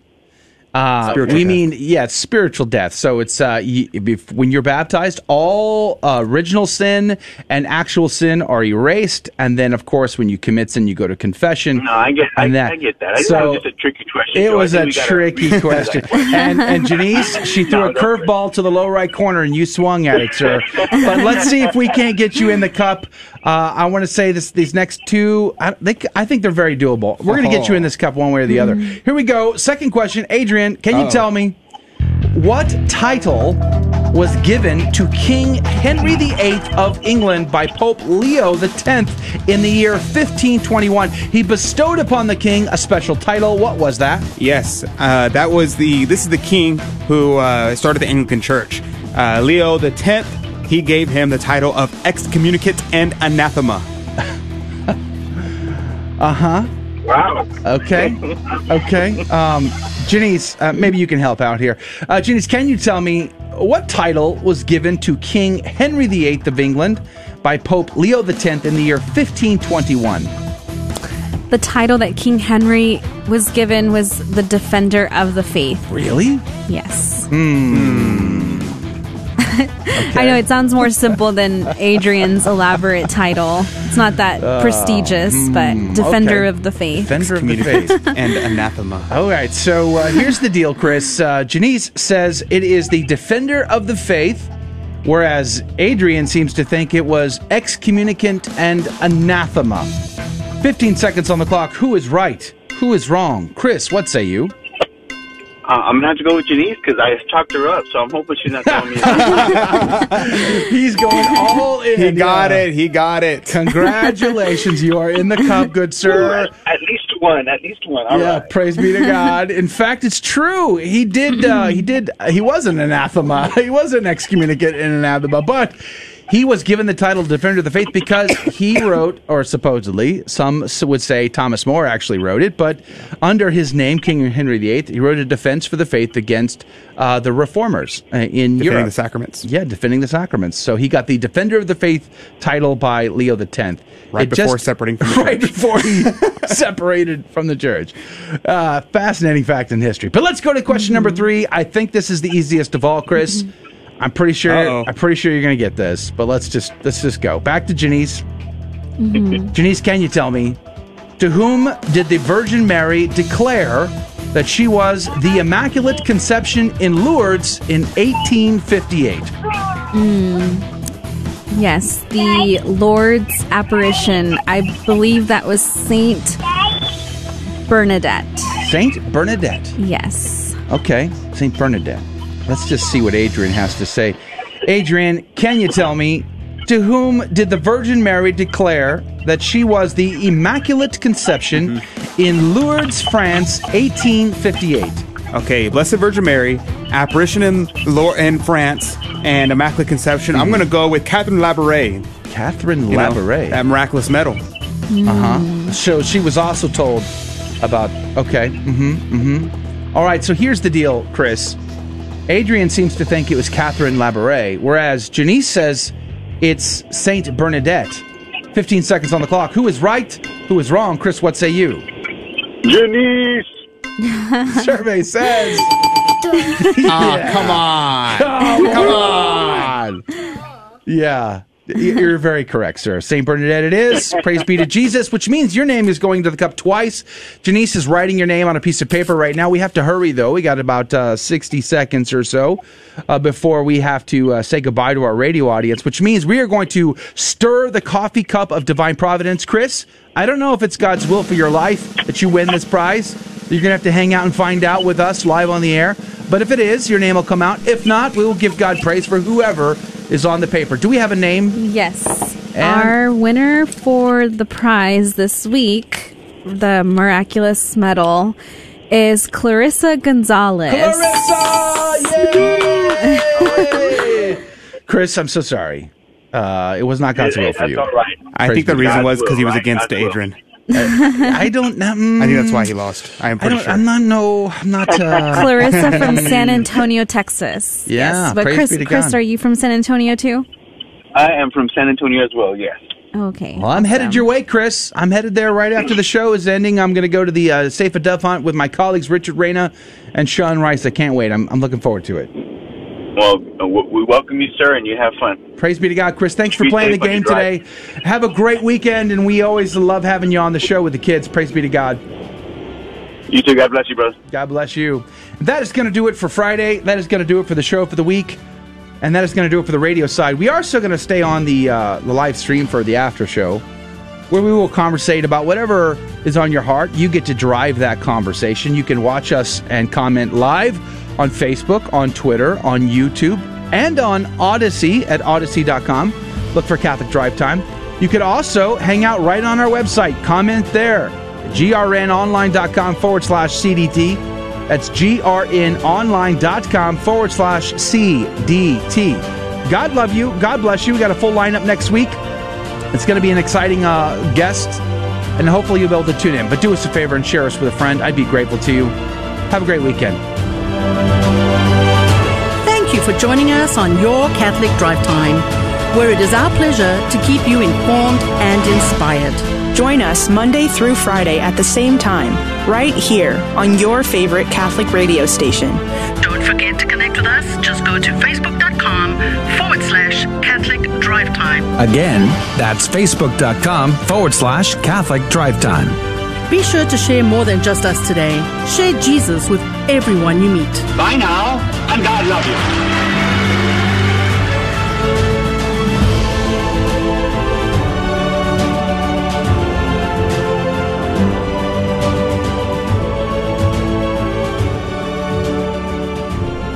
Praise be to God. Welcome back to the after show of Catholic Drive Time, where we get a lot more casual about the conversation, as you all know. Hey, g- by the way, coming up this coming week, we have Phil Lawler to share with you. We had a great conversation with Phil Lawler about um, the church and man- and vaccine mandates.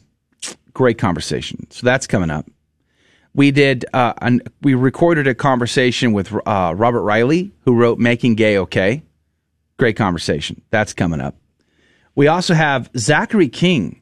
Now, Zachary King, you may or may not know, was heavily involved in a satanic coven, and um, and he had a conversion experience, a pretty powerful mystical conversion experience uh, at the hand of Our Lady, and he's going to be our guest on Wednesday. Uh, September the 9th, we're going to kind of focus on September the 11th on September the 9th. The reason why is because on September 10th, we've already booked a conversation with Jay Richards about fasting and Catholic faith. But we may open the phone lines uh, on September the 10th to have you share your 9 11 story. Where were you on that day? What do you recall? What do you remember? So, a lot of great stuff is headed your way in this coming week. Praise be to God for it. Uh, let's see here. Sean, I see you over there, my friend. It's going to be good to uh, shake your hand today for the for the first time. Sean, make sure that Joe comes Mhm, back mhm. with Dove for Yes, me. yeah, mhm. You have to make sure. Like, Amen. if this if it doesn't happen, like this, there's going to be issues. just, just so you know, Wow. there's going to be issues. No pressure. So you have to make sure Joe comes in on Monday mm-hmm. with Dove. Lots of Dove, not just a Dove. Well, I, I just I will be content with any amount of Dove, but the more the merrier is all I'm saying. I won't. I mean, I was checking in on the other day on Wednesday because the, the event has like two different hunts that they do. And so the first one was Wednesday. And so all day I'm asking Richard Reyna and Sean Rice, our colleagues there, I'm like, how many doves you guys got? Like combined, they had less than 10. I'm like, what? What is it because you, there are no birds? Is it because you, you know, you can't hit the bar, broadside of a barn? Is it because you're too busy chatting it up? Uh, what, like what is going on? I suggested possibly that the two of them combine forces. One of them could aim, the other could pull the trigger, and maybe just maybe we'll we'll be more productive in the effort. Clarissa said, uh, so amazing. I hardly ever win things. Anastasia is happy about the new crib edition. I am the same Clarissa Gonzalez. Charles is my maiden name. Praise be to God, Clarissa. That is awesome. I'm happy that Anastasia gets to uh, have a new addition to her crib. Praise be to God. Yeah, also, I love the God. name Anastasia. That's Yeah, beautiful. That is. name mean? Do you guys or uh, Clarissa? What does the name of Anas, uh, Anastasia uh, come from? I think it's Anastasia. I had a friend who was a Greek, uh, who was uh, Orthodox, um, and her name was spelled the same way, and she pronounced it Anastasia. So that's way I was pronouncing it that way. But I could be wrong. Uh, let's say some good mornings here. Let's see, Clarissa, obviously, good morning to you. Praise be to God. Eric Rodriguez, good morning. Mary, Mary Barone, good morning to you. William Hemsworth, it's good to see you. Monica Cortez, praise be to God. Alaric, good morning. Angelo, good morning. Colin, uh, praise be to Jesus. Good morning, Carmen. It's good to see you again. Of course, the Burrier family's in the house. We love that. Praise be to Jesus. Who's on Facebook? Adrian. Uh, Adrian. Adrian. One second. Sorry, I was looking up Anastasia and see- looking up. It can also be Uh, pronounced Anastasia, which they, they have a, a animated movie about Anastasia. I saw that on Ice, by the way. I didn't know that was on Ice. They oh, I guess everything's on Ice nowadays. Anastasia huh? on Ice. Uh, she said it means resurrection in Greek. But yes, uh, you said That's Facebook. You already said hi to Sean, Lori, Jesus Robles. Maybe Jesus! Jesus can call in uh, next week, uh, talk about 9 11 uh, from police officer's perspective. Joaquin said Adrian with the quickest, quick with the draw. Adrian, Billy the Kid. Uh, What are we talking about Talking here? about. Um, that's what you're Yeah, talking about. exactly. Patty is on with us, or was on with us. Uh, Bruce, Michelle, uh, David Gonzalez, Bree Dale was on with us, Yeah. uh, sharing some information with us. How wonderful. She said, uh, Y'all need some source diversity, register only. Uh, Buddy Canine is with us, and on Odysee, who's on Odysee? Oh, there's a raging debate going on in Odysee right now. Oh, it'll be fun. Like, wow. This is, it's getting violent. Is it's getting on. violent. It's, Uh, we're going to throw down. the he- Actually, we should find that song. The heat is on. I don't know that song. The heat is on. Uh, I, I don't know. Forget it. Never I don't know what we're doing. What you and Mike are going in, going at it. Uh, Slugfest. It's a slugfest about the Constitution going on. I, I'm I say this in jest, of course. Mike, our friend, is hanging out over on Odysee. Good to see you again, Mike. Praise be to God. Glad you're here. But uh, great conversation going on about the Constitution that came up earlier when we were discussing the uh, the Catholic President Joe Biden and the Catholic uh, Congresswoman um, Nancy Pelosi's vigorous campaign against the Texas uh, pro life law. Crazy, crazy. Here, I'll read to you what he said. He said, um, "I need to argue with Adrian." And I, you know, that I, oh, I, if I, could heart that twice, I would. you know, I'm just saying. He said he has to argue with Adrian and not disagree because I There's mean, it's a impossible moral to. obligation. I'm just saying, just saying. He said just because a right is not enumerated in the Constitution does not mean it is separated from the Constitution. Our right to self-defense is not enumerated, but it is implied in the Ninth Amendment. I am 100 100% pro-life, but believe we need to engage them logically. Uh, then let's see. He goes on to say, because I asked him to explain uh, the how abortion is found in the uh, right to privacy. And obviously, Mike is not pro-abortion. He's just making Yeah. a, a defense for uh, just steel manning the oppo- oppositional argument. Yeah. But he's saying that, of course, it is a spacious argument that stretches the Fourth Amendment beyond its intent. If we look at the ratifying convention to understand intent, the authors certainly would have agreed that all Americans have a right to protect themselves and to be secure within their premises, privacy. Pro-abortionists and ignore the fundamental argument when does life begin? If it is at the conception the child is endowed with fundamental rights as enumerated in the Constitution, uh, and then he goes on to make the tr- the traditional uh, pro-life argument. Arguing with living constitutionalist adherents uh, using their arguments is a losing proposition. I can make a principled constitutional argument that I have a right to privacy using the same lang- language George Mason would use. I cannot make the same argument for abortion. He goes on, let's see. Roe is based on a series of modernist arguments, beginning with incorporation theory, the idea that the 14th Amendment uh, abrogated the 10th and they incorporated the Bill of Rights into a state constitution. That gave SCOTUS the power to rule on constitutionality of state laws. Uh, followed by separation of the church and state, governmental re- uh, repression of the expression of faith in public by those employed at any level. Uh, by the way, I teach constitutional law enforcement classes for the Constitutional Yeah. Sheriffs and Police Officer Association. Uh, yes. So I still, I still disagree. And the reason why I disagree is because even at the time when the decision of Roe v. Wade was made, the dissenting opinion, if you read the dissenting opinion at Roe v. Wade, they were still making the point that this is, this is an absurd, uh, argument. So, uh, the white who is writing the dissent, the dissenting opinion said, I find nothing in the language or history of the Constitution to support this court's judgment. The court simply fashions and announces a new constitutional right for pregnant women, and with scarcely any reason or authority for its action, invests that right with sufficient substances to override most existing state abortion statutes. He goes on a little bit further, but the point being, if you let's just say because one of the arguments that the court made at Roe v. Wade is saying, hey, look, philosophers, medicine, theologians are have no consensus about when life begins. So we're not even going to talk about the life begins question. Uh, we're just talking about this from a objective standard of like it's a, just a body part, right? It's just part of your body. How can what, what is, let's address that issue. Well, here's the thing. Whenever you don't have a right under the Constitution to chop your arm off, you cannot go to a doctor and just say, "Hey, doc, uh, can you just chop my arm off?" And they're like, "Why?" well, I just don't want That to. is a real thing, to be honest. It is a real thing. Yeah. Yeah, it's it's called uh, body dysmorphia. Yeah. And the doctors are not allowed. They would be legally liable if they decided to chop your arm off because you desired it.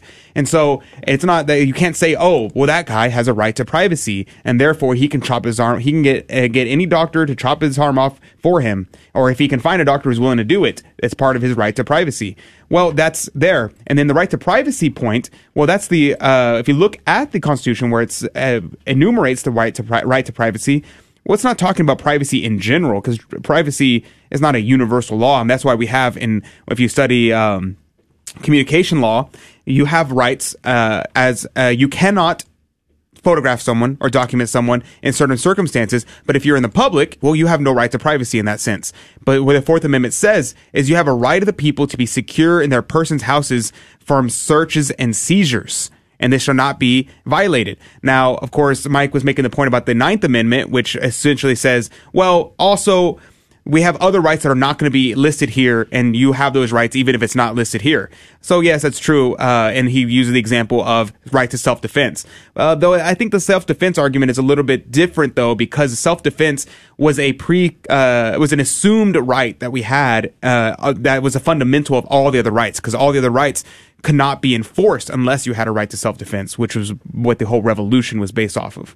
So, uh, let me know what you think. Yeah, praise be to God. Uh, Heat is on. Yeah, I for- I had forgotten actually that that comes from a movie. Y- Any ideas? What I- movie? Uh, the Heat Wait, is on. do you- You, do you, do you seriously? Don't on. look. Don't cheat. But have you seriously never heard the song "The Heat Is On"? Uh, Janice, what about you? Mm-mm. What- no. Okay. Okay. When you watched Beverly Hills Cop for the first time, you don't remember hearing that song? Because you Beverly, Hills, Cop. Are you being serious? Neither one of you have seen Beverly Hills Cop. I'm Catholic. No. Oh my heavens! And What what year was that? Do you see what I'm dealing with here, people? what, you- what do you mean? What year? we always go back in time to watch good movies. Doesn't matter what year they came out. It just we, we watch good films. And it's a good movie. wow, I don't know, audience. What do you think? Beverly Hills Cop. What say you? I know most of you have seen Beverly Hills Cop, uh, but uh, Sean Rice, palm face. Yes. OMG, Lori says. Beverly Hills Cop. Let's see. The Heat. I'm gonna I'm gonna play a little tune here. The Well, you pull that up real quick. Is on. Clarissa said, "Never heard it pronounced that way, Adrian, but you can you can if you want to. We do the English and the Spanish pronunciations. Yeah, we used to because our friend who is a Greek uh, uh was a Greek Orthodox was said Anastasia. We would say every time we'd see her, we say Anastasia. It's nice to see you. So you know, Yeah. Glenn Frey. Who remembers Glenn Frey? Hmm? I'm just curious.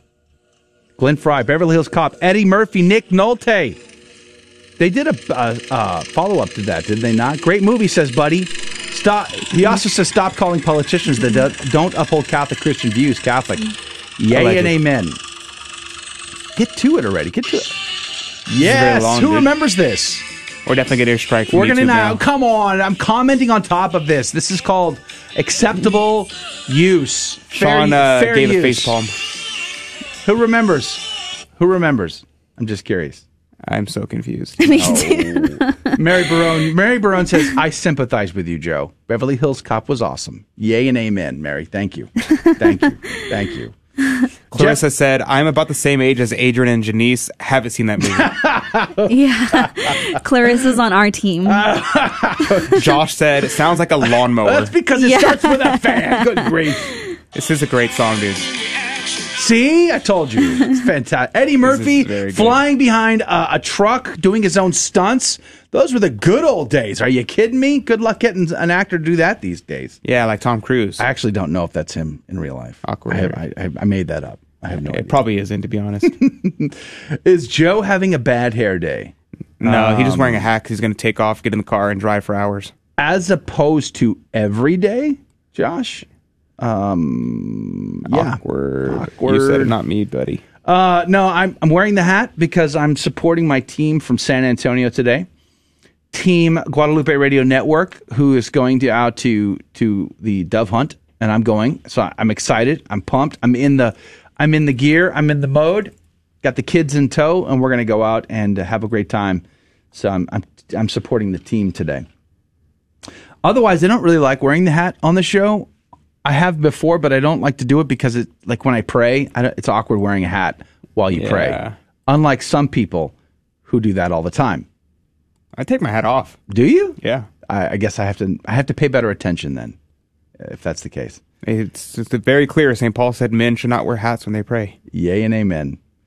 Uh, Eric Rodriguez says Eddie Murphy and his laugh. You know, I have a friend uh, who does a fantastic Eddie Murphy impersonation. We, uh, we should get him on. My friend Mike from Alabama. He does a great job. Okay, TikTok time's up. That's the guy. That's he. Don't didn't he give us? He gave us some. I had some ice cream. I had some ice cream, and you don't get some because you got the answer wrong. I have a question for our listener, Clarissa. I'm emailing our Benedicta Catholic Art sponsor. Um, they can embroider your child's name to the medallion. Can you uh, put on the comment, if you're still listening, the comment box, can you just type in your child's name, first, middle, last name, and then I can email that name to uh, our sponsor? Maybe they can embroider the name. Well, I'll, I'll tell you, it's not Anastasia. Uh, that sounds more like uh, anathema sit. You know. Anathema sit. I Yeah. dare you. I declare you excommunicate and anathema. I cast you into the outer darkness where there's wailing and gnashing of teeth. That's beautiful. So beautiful. Yeah. I'm trying to find the game show sounds that we never use, and ah, trying to find them, but they're so funny. Like here's okay. Here's here's one. Is that it, buddy? Is that what you're looking for right there? That's, that's not it. Give him Oh. some ice cream. Give him some ice cream. And you can't have none because you didn't answer it right. That's uh, Mike Romano. Oh, our buddy Mike. He This, is this is my funny. favorite one. Hey, you know, I ain't all that catechized, but you know, that sounds like a good answer to me. That's good stuff right there. Now, who was that, Janice? Who was that? Do you know? Um, I don't know, but I, I it's funny. You don't know? You don't. Even Adrian knows this one. No, this is one of my favorite movies of all time. Like, it's like top top. I don't even know. Like probably three of those movies in the series are in my top five. It's uh, Rocky Balboa. Hey, hey, yo, Rocky. You know my favorite oh, line yes, from Rocky Rocky. is uh, whenever Rocky proposes to Adrian, he's like, Hey, yo, Adrian, I was I was wondering if uh, you you wouldn't mind marrying me too much. and Adrian's like, "What's that, Rocky?" And she, he's like, Yeah, I was just I was just wondering if you wouldn't mind marrying me too much. "Oh yes, Rocky." And then he turns to the tiger because he's proposing in the zoo, and he turns to the guy and goes, "Yo, Mister Tiger, we're getting married." It cracks me up. Or or when the guy is like trying to get his uh get him signed up for commercial deals and he can't read, and so he doesn't have a phone, Oh. and he's like he's like uh so uh we'll we'll we'll, we'll talk uh we'll we'll call you you and he's like you got a number he goes oh yeah yeah I'll call you I'll be like hey yo That's so funny. Uh, James has called me out on uh, on our live stream on our website. He he's uh, said uh, the heat is on. Glenn Frey of the Eagles sang it. It came out in 1984, Beverly Hills Cop, but Nick Nolte was not in it. He's right. That's a, that's 48 hours. My bad. I'm sorry. I should have known that. Wow, I should have remembered. believe- wow, what a I mean, I was there back then. I sh- you, you, know, hate movies don't you but uh, you know, those decades were kind of fuzzy to me. There were a lot going on. Stallone, Janice, are you serious? James James asks. oh, by the way, have you speaking of Stallone and uh, and uh, Arnold Schwarzenegger? Um, have you seen the AI videos on YouTube where people take Stallone and Schwarzenegger and impose their faces on other people? It's hilarious. It's like a whole bunch of these YouTube videos where they use a- artificial intelligence to uh, to do this. It is actually hilarious. So they put they put Stallone and Schwarzenegger in all kinds of crazy situations, like the Dumb and Dumber movie, for instance. I saw that the other day. It's hilarious. Well, speaking about AI and all the ways that you can manipulate media now, um, there's talk. I, I I recently heard there's talk about like a lot of the news coverage is actually like AI Yes. artificial like animated Oh, yeah. things or even like like there was one video I saw of Joe Biden where he was um, giving a press release in front of um, you know some uh, journalist and the the the hand of the journalist was actually cut off. Like you could see how edited it was. And all you could see was the mic without the hand. And That's so scary. yeah yeah i saw Like, i saw that. that was like two three months ago i saw it. And um and everybody was talking about it on instagram and saying like oh like you know you you think that this is a, a press release but it's just a it's just a it's basically a theatrical PR. it's just Yeah. pr performance and they it's a mock-up you know? Yeah, and I've they don't I have they don't really they don't really have real journalists. They just have like you know artificial intelligence and it's all computer generated. When Barack Uh, yeah. when Barack Obama was president, he talked about AI once, and they because they they used him as an experiment to create a fake Barack Obama.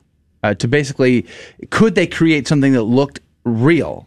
Yeah. Uh, and then make him say whatever they wanted. Mhm. And so they used him as an experiment, and he commented on the fact that they used him, and he loved Mhm. the idea and all of that. But it was actually kind of scary because if they can create something that looks real, passable, like it would, it would fake you. These deep fakes are pretty in, i advanced. The only thing that's holding them back from truly using this to manipulate the masses is the voice. They were they couldn't at that point uh, recreate people's voices perfectly. Yeah, but you can get a hire enough someone good enough. Yeah, that's the thing, isn't yeah, it? That's Exactly. You may not be able to do it digitally, but you there are some people who have Yeah. some um, like Mike Romano. And then once they have that technology, that capability, how do you know what you're seeing is true? How do you know it's right? I mean, are we going to spend exhaustive Well, efforts yeah. uh, fact checking all of this before we, anybody reports? The news cycle is is hours old, not even days old now. We're we're looking at stories that break constantly and continually. How are you supposed to keep up with that? Yeah. I don't know. And so that's why it's it's kind of hard to even trust uh, newsworthy uh, sometimes headlines or articles, and it's hard because it's do, how how true is it? You know how Yeah. Um, who do you trust? Who do who don't you trust? Mhm. Uh, you know, uh, Bree brought this up earlier about uh, diversifying sources, and uh, she she mentioned Ground. Now, I've been using Ground. I love Ground. I think it's fantastic because one of the things it does is it gives you the ability to see multiple perspectives of the same story. It actually gives you all the other stories from all the other sources in one place, and you can kind of pick and choose between them, and you can see differences. It gives you a biased rating of the source. I, actually quite enjoy using Ground, but um, I also look at several aggregators too, just to kind of see what's going on out there. But uh, boy, it's it's getting tough. But the AI technology of faking people, yikes! Really, Well, actually, I saw a, a Instagram reel the other day of a celebrity who they they did that to him, where uh, I can't remember his name. I'll have to look it up. But um, there was a celebrity that they they basically recreated with AI, and he was playing the guitar, and then they uh, also messed with his voice. So it looked like he was giving a performance, but it really wasn't him. It was just a computer generated uh, Corridor video. Crew does a great. Uh, they do deep fakes a lot, and they did one for Tom Cruise. They did one for. Yes, I think it was Tom Cruise. That's the one that I saw. yeah, that was a good one. Who was the other one he did? Now they that was they- really good. They stack the deck in their favor by getting a guy who, Who does Tom little bit like Cruise impersonations Yeah. already. So, and it was really good. it was though. very very good. Yeah. but yeah. Oh, oh, they redid the Luke Skywalker scene. Oh yeah, that was from really good. um, Mandalorian. From Mandalorian. But by the way, if you're listening, Disney, that's what we wanted the whole time. You wasted three movies worth of junk when you could have just given us what Mandalorian gave us in one scene. Uh-huh. Just saying. Uh, going back to Mike, Mike said, uh, let's see, I do not disagree with the dissent. They were spot on, wrote, invented a right where there was not one. They used a fluid definition of privacy to allow murder. Thank you for fairly articulating my argument. We are arguing small degrees of disagreement. Yeah, I mean, we, we completely agree on the actual truth of the matter. It's just the question of whether, uh, what is, how strong is the opposing argument. And of course, obviously, uh, now that we have modern medical technology and we recognize that life begins the moment of conception, and nobody even argues this point anymore. That's why we see more and more uh, pro-abortion people saying, "Yeah, it's a, it's a, it's a real, li- it's a life. I don't, I just don't care. I have a right to kill it anyways."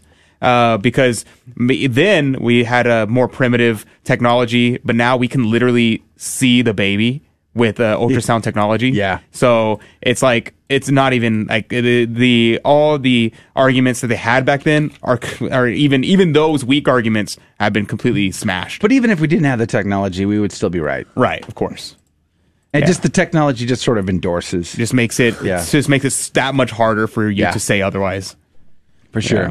Either way, uh, Pete Pete says, "Did you see how EWTN got ripped to pieces for President Biden and his abortion stand?" No, I didn't see. See that? Got Yes, ripped to that was- pieces? that I'm was not on- sure what that is. That was on Catholic News Agency. So Hmm. um, their secretary, I can't remember, uh, red brunette lady. Um, Got it. Pisaki. That's your official title. Yeah. Is the red brunette lady? Uh, circle back. Awkward Circle on the business card, but Jen. okay. Oh, Yes, Jen Pasky. Jen. Pa- Yeah. Pas- Pasky? Pusky. Yeah, Pa- so Sasaki. during Sasaki. during a press uh, um, Yeah. release, she was Red brunette lady. yeah, circle back lady. Yes, Circle back lady. Now that's, I know what you're that's talking how about. irrelevant What are she is to me. but uh, basically, she was um, giving a press release, and an EWTN reporter asked her about Joe Biden's stance on the Texas law that uh, was just passed recently, and she she answered. She said. Uh, are you a woman? Um, you've never you've never experienced pregnancy, so uh, y- you wouldn't understand the uh, Uh, the issues that are at stake. So or if I was there, I would have asked, "How do you know? I, I could have been pregnant. you know like, that I'm hot. I identify you- as a How- wait, wait, wait. woman. Did How you ask me? Did you ask me if I was a woman? Wow. Excuse me. Ex- You Are implied that I was a man. Are you assuming my pronouns? But in all seriousness, look at how they they treat pregnancy like it's a disease, Mm-hmm. like it's a virus to be avoided. I mean, to get vaccinated from. You know, it's just so insane.